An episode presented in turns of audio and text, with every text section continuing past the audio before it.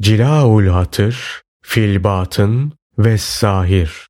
Evliyalar Sultanı Gavsul Asam Abdülkadir Geylani Hazretleri 29. Sohbet Salih Amel Salih amel işleyen kimsenin o ameli, onun önünü aydınlatan bir nur, altında bindiği bir vasıta olur. Onun kalp amelleri yüzünde görünür. Yüzü ayın on dördü gibi olur.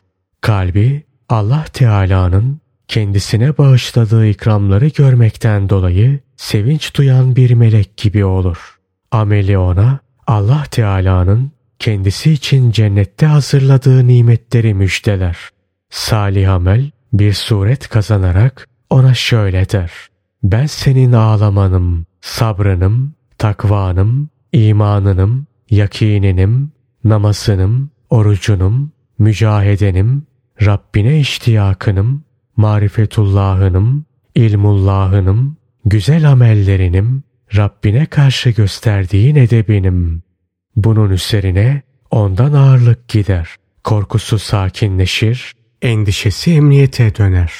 Her kimde salih amel işlemez ve Rabbine büyük günahlarla sırtında masiyet yükleriyle gelirse açlık, susuzluk, içinde bir korku ve önünde rüsvaylık. Melekler arkasından sürükleyip götürüyorlar. Ona öyle bir ceza veriyorlar, öyle bir çekerek götürüyorlar ki nihayet Arasat'a kadar gelir. Başlarlar münakaşaya, muhasebeye, hesaba. Onu öyle şiddetli bir hesaba çekerler ki sonunda onun hakkında cehennem kaydı konur ve orada azaba çekilir. Eğer tevhid ehlindense suçu kadar cezasını çeker. Sonra Allah Teala rahmeti gereği onu cehennemden alır. Fakat kafirlerden olan kimse kendi cinsleriyle birlikte cehennemde sonsuza kadar kalır.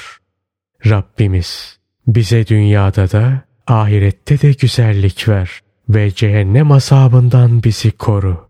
Amin.